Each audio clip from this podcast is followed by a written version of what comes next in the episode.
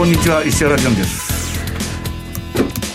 リスナーの皆さんこんにちは大里清です。ここからの時間は楽天証券プレゼンツ先取りマーケットレビューをお届けしていきます。改めましてパーソナリティご紹介します。現役ファンドマネージャーの石原潤さんです。はいよろしくお願いします。よろしくお願いいたします。そして今週は楽天証券 FS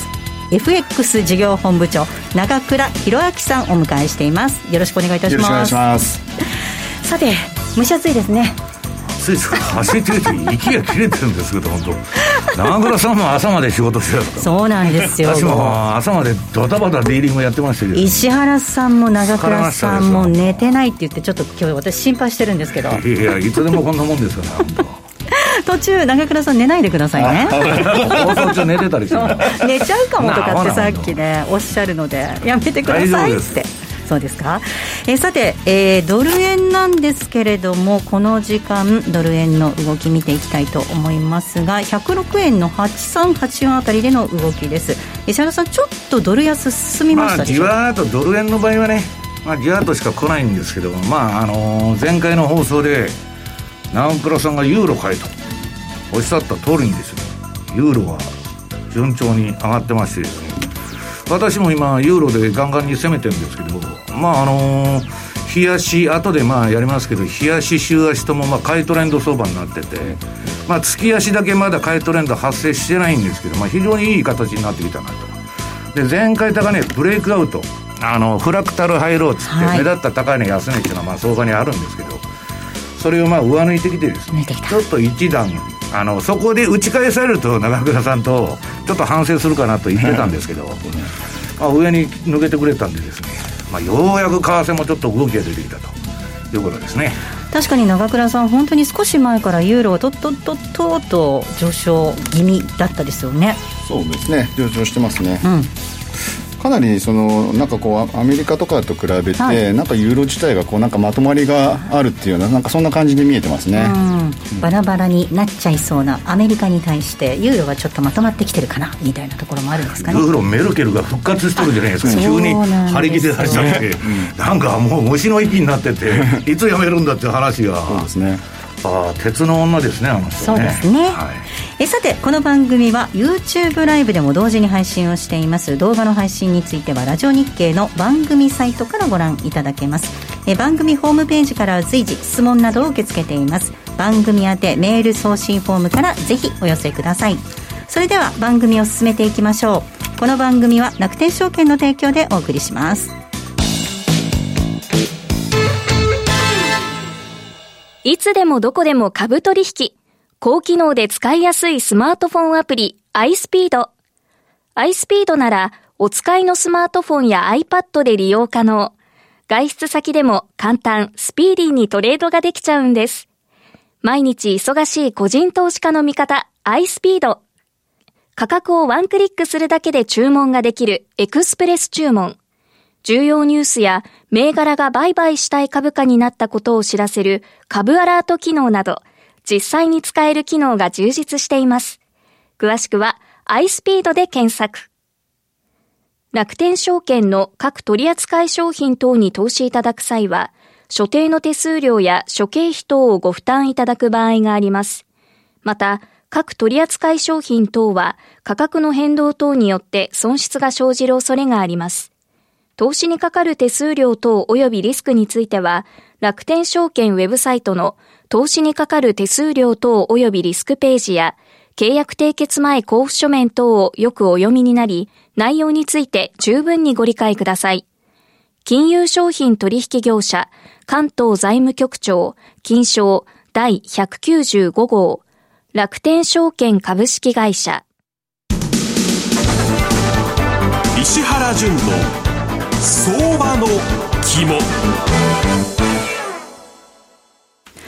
それではここからは現役ファンドマネージャー石原淳さんにこれからの相場の肝についてお話伺っていきたいと思います。はい。いや、今あの楽天証券さんのレポート書いてきましてですね、明日の朝の5時にリモートで立ち上がると、はい、レポートがアップされるということで、ぜいぜい言ってきたんですけど、えー、っとですね、今言いましたように、あの、ユーロドルが、はい、まあ相当いいトレンドになってきて、で、まあその他にですね、まあ最近のセミナーとか番組で触れてた5ドルだとかニュージーランドも、まあかなりいい形になってきたということなんですけどね。これあの、皆さんあの、えー、資料の1ページ目。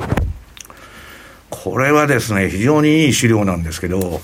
えっ、と、ドルインデックスですね。ドル指数。まあ、大体ユーロがまあ6割方占めてて、ほとんどユーロドルのチャートと思ってもらってもいいんですけど、このドルインデックスのこれ2008年、まあ、あの、いわゆる金融危機ですね、えー、リーマンショック後から今までのドルのチャートが出てるんだけど、なんと5年間のもみ合いというか持ち合いというか、永遠もんどるわけですね。で、これまああのエリオット波動のカウントまでなんか入っとるんですけど、要するに、あの、ここに書いてあるように、これが重要な指標であると。でね、まああのー、最近の極端の持ち合いは、この先に大きな動きがある警告となるんだと。で、このレンジをですね、えー、長倉さんの好きなこれ、三蔵にも見えがらないんですけど、うん、ね、どう？ね、ちょっとね、見えますね。ヘッドショルダーかいと。いうような形も見えなくもないんだけど、これ下抜けちゃうとね、かなりまあドルがこの5年間の負荷ですね、えー、直近2年間は特に動かなくなってるわけですけど、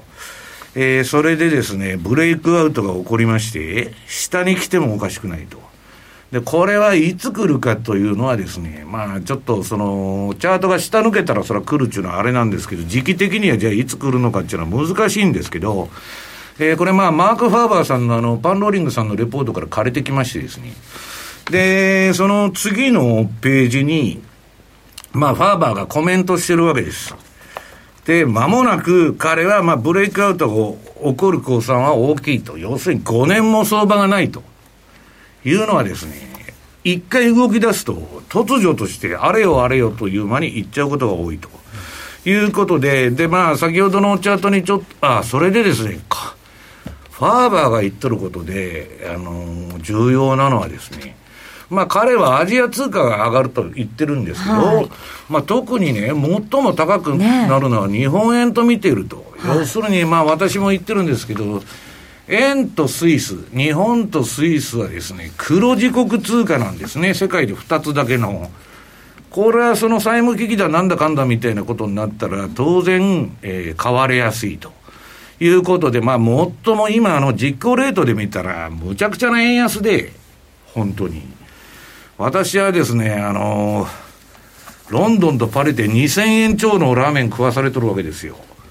ね。昔は、あの、海外行って食事に行くと、おお、安いなと言ってたのがですね、ラーメンで2000いくらかいと。はい。いうようなことでですね、うん、まあちょっとそれが訂正されても、えー、おかしくないと、実行ベースも名目ベースもですね、えー、おかしくないんじゃないかと。で、まあ、その儲ける話になりますと、あのー、え？ユーロドルですね。ユーロドルのですね、えー、冷やし。次の、えー、資料の3ページ。えー、これが非常にいい形になってまして、これはあの、楽天さんの MT4 の楽天 MT4 に私のあの、DVD にあの、ついてるインディケーターをプロットしたやつなんですけど、素晴らしい相場が展開されてましてですね。まあ、あの、画面の一番左側に大きな売りトレンドがあった後は、まあ、えー、典型的な調整相場っていうか、まあ、トレンドがあんまり出なかったんですけど、えー、ここに来て買いトレンドがこの前、ボーンと大きなのが出まして、で、これ2発目なんですね。3発ぐらい来るんじゃないかと。いうふうに、まあ今年のまあ年末まで見るとですね、ちょっとユーロの訂正があってもおかしいんじゃないかと思って見てるんですけども、これは簡単でですね、下のサイドバーが赤になったら勝ったらいいだけで、赤のうちはずっとホールドしとくと。で、それが、あの、赤のあれが消えちゃったらですね、あの、チャートも赤になってるんですけど、緑になっちゃったらもう手じまうということでですね。で、これ週足も今、あの、この買いトレンドが出てまして、えー、次の4ページの、えー、月足ですね。長いタームのやつ。これあのーユーロっていうのはですね、2013年から14年にかけて、強烈なユーロ売りトレンドが発生したんですね。はい、これはまあ、売るとボロ儲け相場なんですけど、えー、まあ、だからこういうのがあるから為替値はやめられないんですけどね。もう一回走り出すと一気にいっちゃうっちゅう、その明らかにランダムでない相場の部分っていうのはあるわけです。うんで、それはね、その、下のその標準偏差と ADX がくっつきながら低い位置から一緒に上がるっていうとこを捉えなきゃダメなんですけど、で、今そこから一回、えー、買いトレンドがこれ何年だ、2020年に、この出てですね。で、その後、ちょ、え、2020年でね、これ何年だ？結構前ですよね。これね、うん、2007年からかな。7年か。2007年。その買いトレンドがあった後はまた調整しとったんですけど、今まだ調整なんですけど、ちょっとね、ADX が上がりかけてきて。2017年ですね、ごめんなさい。あ、17年か。はい、だから、これで、月足ももう赤になっちゃうとね、はい、このローソク足が。えー、めちゃくちゃなビッグトレンドになってもおかしくないと。うん、もう日足、週足出てるわけですから、それだけで相当なトレンドのポテンシャルエネルギーあると。でね、えー、っと、先週末に長倉さんと言ってたんですけど、これ、あの、次のユーロドル、どこまで行くんかねと。ね。これはね、あの、フラクタルハイローと、まあ、英語では呼ばれてる、あの、目立った安値高値ですね。これちゃんと定義があるんですよ。その、安値高値の。はい、で、その高値を、あの、直近の高値をブレイクして、で、はい、その前の高値も抜いちゃったと。うんうんうんここは長倉さんどう？相当いい形じゃないですか、うん、相当いい形ですよ。うん。だから、まあこれ、あの、月足見ると、まあまたその高値のね、はい、抵抗線っていうのはあるんだけど、ええ、まあちょっと走ってくれてもおかしくないかなと。うん、いうことなんですよ。はい、で、これからの話はね、ファンダメンタルの話なんで、まあ、いけるとこまで行きますけど、はい、まあ、あの、いけない分は延長戦でと。いうことになるんですけどね、このまあ FRB のこの総資産、次の、えー、何ページだ、えー、6ページ。これはね、もう、あの、明らかにドルの、まあ、今ね、えっと、アメリカ、日本、ドイツの順番で金ばらまいとるんですけど、まあ、アメリカのね、その金融政策っていうのはもう事実上 MMT になっちゃってるので、はい、まあ日本なんか30年前からやってますけどね。で、私はいつでも言ってるんですけど、MMT の答えはもう出てるんだと。いくら公共事業この30年間ね、えー、日本がやってきても、ゼロ金利にしても、マイナス金利にしても、量的緩和しても、何やっても景気が良くなってないし、まあインフレにはならなかったんだけど、その株も何の効果も出てないと。はい、要するに、89年の高値から8割下げて半値戻ししとるだけじゃないですか。その半値戻しの理由は日銀がこうとるだけでしょ。意味がないんですよ。要するに、資本主義っていうのは、その、景気後退期でいろいろ反省して、で、またまともになってって、で、また上がっていって、また腐敗が出てくると上がると、バブルだなんだかんだと、賄賂だと。で、また反省してっていう繰り返しなんですけど、その反省するのを今止めちゃってるわけですよね、金ばらまいて。で、結局は、もうあの国債も何も出せんでいいと。で、政府債も国債もいらんと。臨転機回して金だけばらまいとったらええんやと。いや、そんなこと言ったら税金だって徴収する必要ないでしょう。税金も国でやってくれやと。でね、そんなことが成り立ったら、長倉さんも大札さんも私も毎日家で寝てますよ。で、それやったね、結論が日本の30年であり、イギリスの60年代から70年代のゆりかごから墓場までだと、うん、ね、職に就くより皆さん失業してた方が給料が高いんですよ。誰も働かないじゃないですか。だから競争原理が働かないと、旧ソ連みたいになる。で、経済は落ちていくと。で、そこからサッチャーが出てきて、サッチャー革命だと思う。これはまあまた極端なことをやってるわけですけど、まあそういうあれで、でね、このままいったらですよ、皆さん7ページの資料。私はね、まあ明日の楽天証券さんのレポート詳しくは読んでほしいんですけど、この FRB はこのままいったらですよ、ある時点で全ての米国資産買いようんじゃないかと。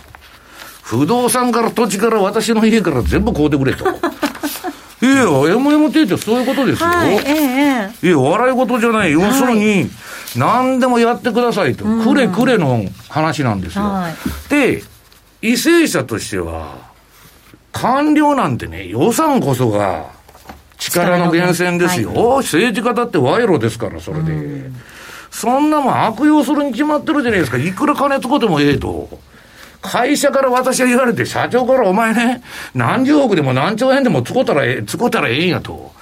こんなことありえますか？だから、それがね、成り立ったらジンバブエなんて倒産してないんですよ。だからね、私はね、このある時点で、はい、これまあこの、今買っとるいろんな債券が出とるんですけど、要するにね、フォーレンエンジェルと、要するに、打天使のね、ジャンク債まで買っちゃうと、要するに、FRB っていうのは勝手にね、誰に選ばれたわけでもない、どういうやつが FRB に選ばれたのかも、我々はわからないわけ、はい、選挙で選ばれたら落ちるじゃないですか、トランプはダメだったら。パウエルはクビにならないんですよ。で、やりたい放題やって、これ失敗しても責任取らないわけですよ。で、バブルで散々踊った、めちゃくちゃやっとる企業。借金してね、社債発行してコマーシャルペーパーとか自社株買いやって自分だけ儲けとると。そういう企業のジャンク債とかそんなん全部 FRB が買い取ってやったもん勝ちじゃないですか。これはね、究極のモラルハザードなんですよ。うん、そうすると、そんなもんでアホらしくてやってられるかっていうやつが増えてくるんですね。うん、で、だんだん資本主義っていうのは停滞していくと。で、このままいったらね、まあ、この、えー、っと、ある時点で、その、えー、なんだ、全部 FRB は買ってくれると。うん、何でも買ってくれると。はい。いうことになるとね、どんだけ予算がいるんだって言ったら、130兆ドルだって。今まだね、長倉さん、7兆ドルなんですよ。道は長いですよ、これから。まだまだいけるっていうふうになっちゃいますね。はい、もう死ぬまで買えと。で、その理論が、はい次のチャート、あもうそろそろはい、そうなんです。なので、うん、続きは延長戦でお話しいただこうかなと。延長戦で参ります。はい、ここまでは石原潤の相場の木もお届けしました。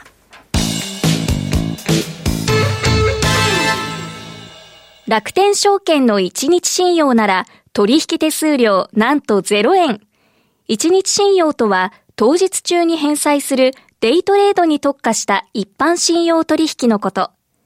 1日信用を使えば取引手数料コースに関わらず何度取引しても取引手数料が無料なんです。さらに、デイトレで気になるのが金利と貸し株料ですよね。1日信用なら約定代金100万円以上のお取引で金利、貸し株料が年率0%、約定代金が100万円未満の場合でも年率1.8%と低コストでお取引できます。デイトレするなら楽天証券で。楽天証券の各取扱商品等に投資いただく際は、所定の手数料や諸経費等をご負担いただく場合があります。また、各取扱商品等は価格の変動等によって損失が生じる恐れがあります。投資にかかる手数料等及びリスクについては、楽天証券ウェブサイトの投資にかかる手数料等及びリスクページや、契約締結前交付書面等をよくお読みになり、内容について十分にご理解ください。金融商品取引業者、関東財務局長、金賞第195号、楽天証券株式会社。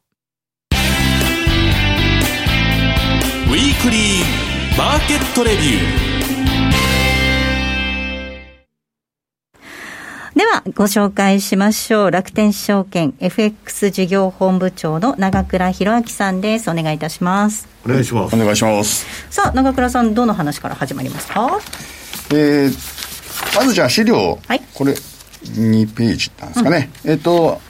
弊社の FX の取り扱いのランキングですね、はい、まあ、あの6月と7月、まあ、7月は途中ですけれど、はい、まあ、全く、まあ、同じ通貨人気ありますよってことで、まあ、ドル円、まあ、不動ですね、ええ、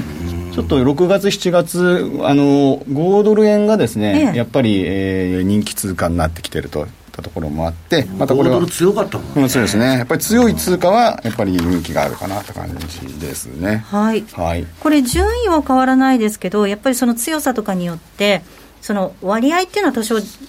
上上下するとか、ね、前後するというか、そう記載してあの書いてないんですけれど、はい、えー、実はですね、うん、これ6位ユーロドルなんですよ、はいはい、でユーロドルがかなり、えー、あの取引をですね増やしていて、うん、えーと、その代わりですねドル円が若干下がったのかなっていう感じですね。やっぱりドル円あの今膠着してるんで、うん、あの取引が減ってるのかなといったところがありますと。いうことで、えーと、資料の3ページ目になるんですけれど、はい、えーと、これドル円の冷やしの一目均衡表ということで、はい、まああのファンダメンタルな要因はあの石原さんがいろいろと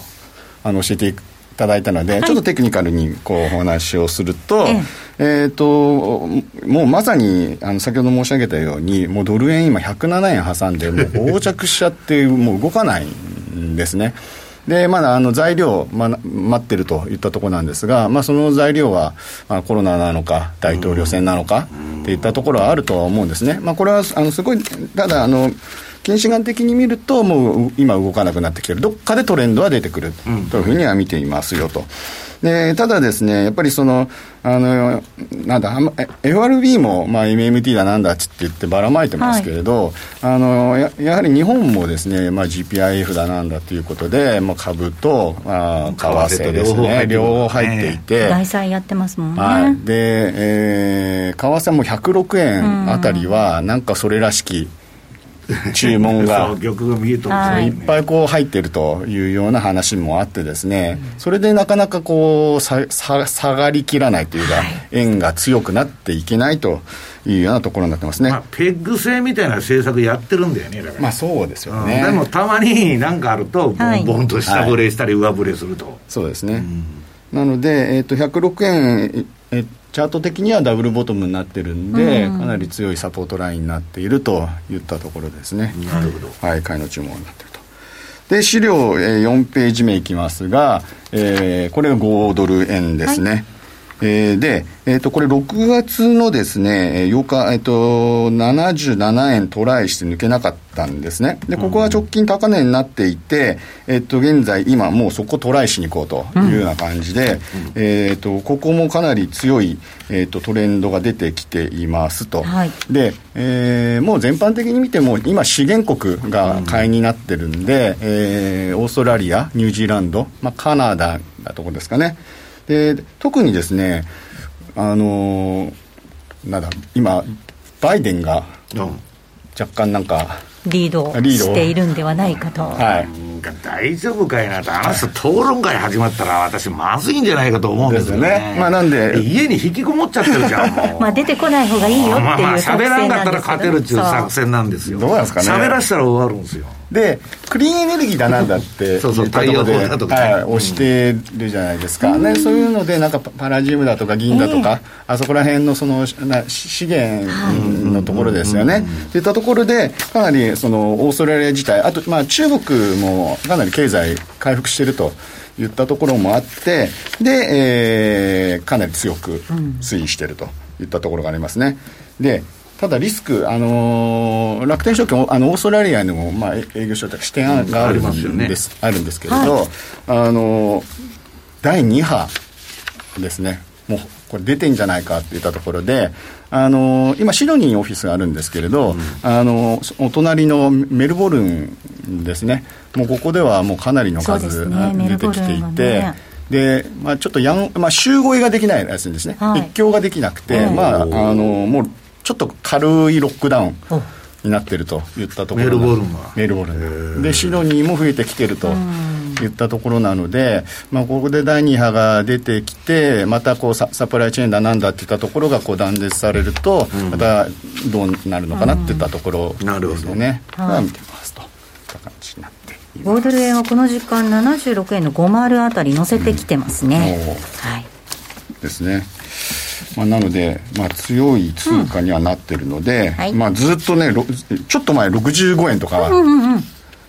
もう3月とかですか。そうですね、はい、落ちとったよね。落ちてましたんで。でまあ長倉さんがまあ上がった上がった言うけどそれまで下がりすぎた。り それはありますね。はい。なんかシーズナリーサイクル的にはちょっと8月が悪い。ね悪いはず、うん、夏場オセアニア弱いんだけど、まあその前にね、まあ、一相場出しちゃうんじゃないかと、まあ、ラリー・ウィリアムズなんかもなんか5ドル買い替えっつってやってるんですけど、まあ、結構ね、今、まあ、長倉さん言ってね、コモディティ関連がわっときとるんでですね、うん、まあ、あと株高と、それでまあ、一番やりやすい通貨なのかもわかんないんですね。はい。で最後に一つだけ、えー、っとですね、先ほど石原さんが、うん、まあ、スイスだ、金だ、円だっていうような話、はいはい、されてましたけど、えー、資料の10ページ目ですね。はい、えー、っと、スイス円と、えー、ドルスイスですね、うん、チャート持ってきたんですが、はい、えー、左側が、えー、スイス円ですねアゲインスト円なんですが、うん、これなんかトリプルトップもうちょっと抜けかけてんのかな？ダブルトップを抜けかけてんのか まあもしくはトリプルトップになるのかっていったところなので形的にはこう結構これ面白くなってきてんのかなっていうふうに見えてますよと。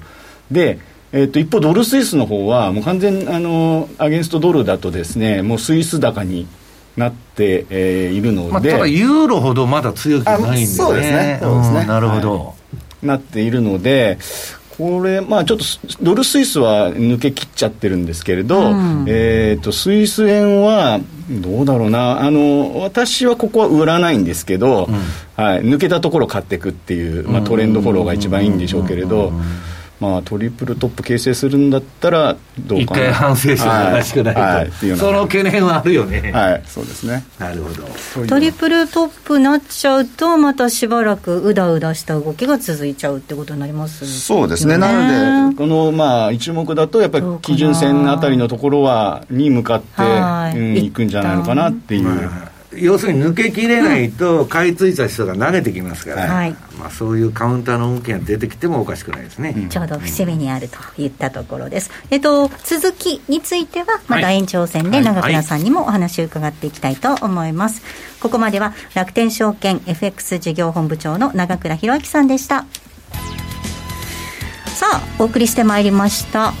えー、先取りマーケットレビュー。そろそろお別れのお時間なんですがここで皆様にお知らせがございます。えー、明日と明後日なんですがラジオ日経リスナー感謝祭をお届けしていきます。マーケットそして音楽競馬などでお楽しみいただきたいと思います。特に明日なんですがなんと朝の9時から朝の一発目から。長倉さんのご登場されるミュージックボヤージアンソロジー矢沢永吉特集をお届けいたします。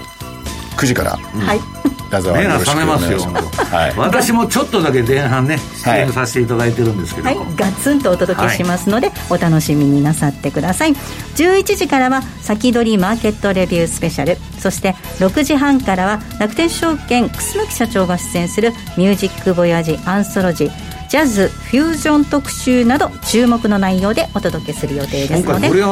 そうですね、リスナーの皆さんぜひ明日明後日もお楽しみいただきたいと思います。えそれではリスナーの皆さんまた来週。この後なんですが YouTube ライブでの延長配信となりますのでぜひそちらもお楽しみいただきたいと思います。ここまでは楽天証券の提供でお送りしました。